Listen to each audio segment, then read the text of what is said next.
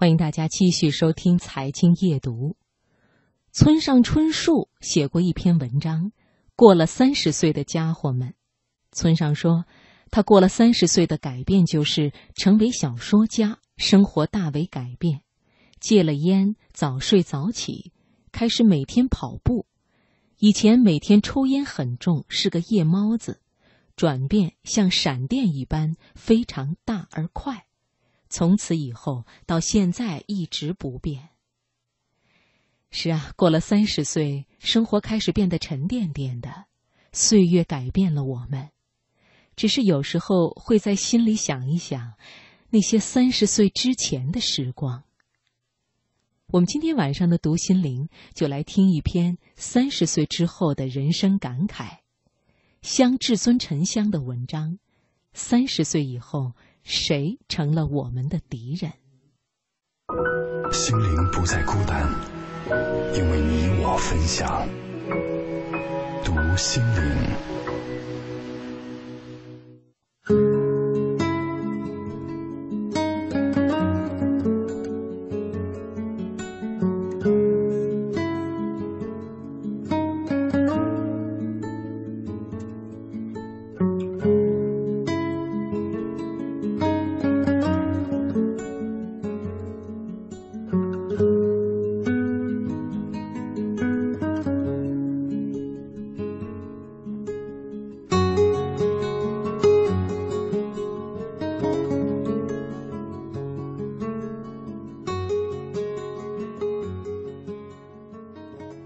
有一回，我和一位长辈约在一家清简的日本料理店谈事情，可说至半途，却跑偏到人生的话题轨道。他讲了一层意思，我记忆犹新。活到他这个年纪，该得到的也得到过了，不想失去的也难免会失去。每天历尽疲惫回家，使尽低垂的夜幕。她早已惯性的做好准备，从老板切换回丈夫、父亲的角色。只有在等红绿灯的一刹那，出一会儿神，或是听到电台里的某一首情歌，才会忽然的被打到，感觉做了一会儿自己。说这话的时候，阳光透过污点斑驳的落地窗洒进来，照在他的脸上。映出明显的斑纹。喝一口玄米茶，陶瓷茶杯挡住的半边脸里，怕是藏着空洞的、难以名状的悲欢。因为也三十岁了，我好像有一点懂。或许是纷至沓来的压力，不经意间搅乱了我们的生理周期，也导致了中年危机的前移。身边人前脚在操心幼升小、小升初的买房面试，转眼又免不了父母患病之余。稍空的时候，还要思虑职场的前途，考虑怎样奋进方能位基上游。三十岁以后。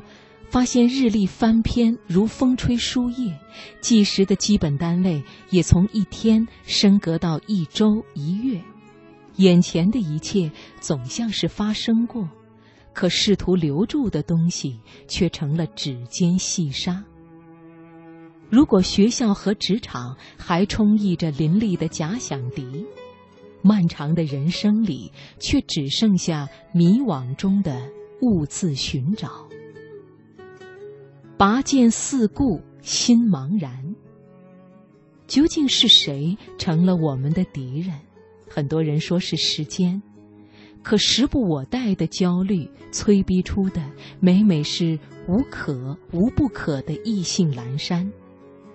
分明有完整的周末，却只愿意懒在床上，宅在家里，还要用难得消闲的借口抚平内心的不安。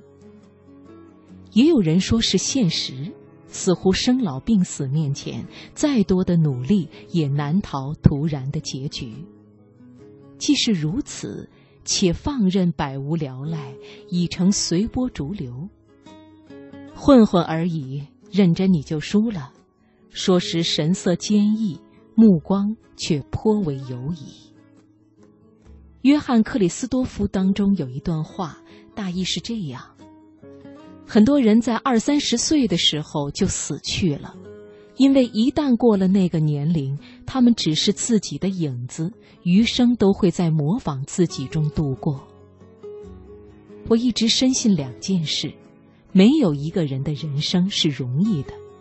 也是为此，任何时候都无需灰心丧气，只消努力，总会等到公布唐娟的那一天。另一件事，则是一位我极为欣赏的朋友教我的。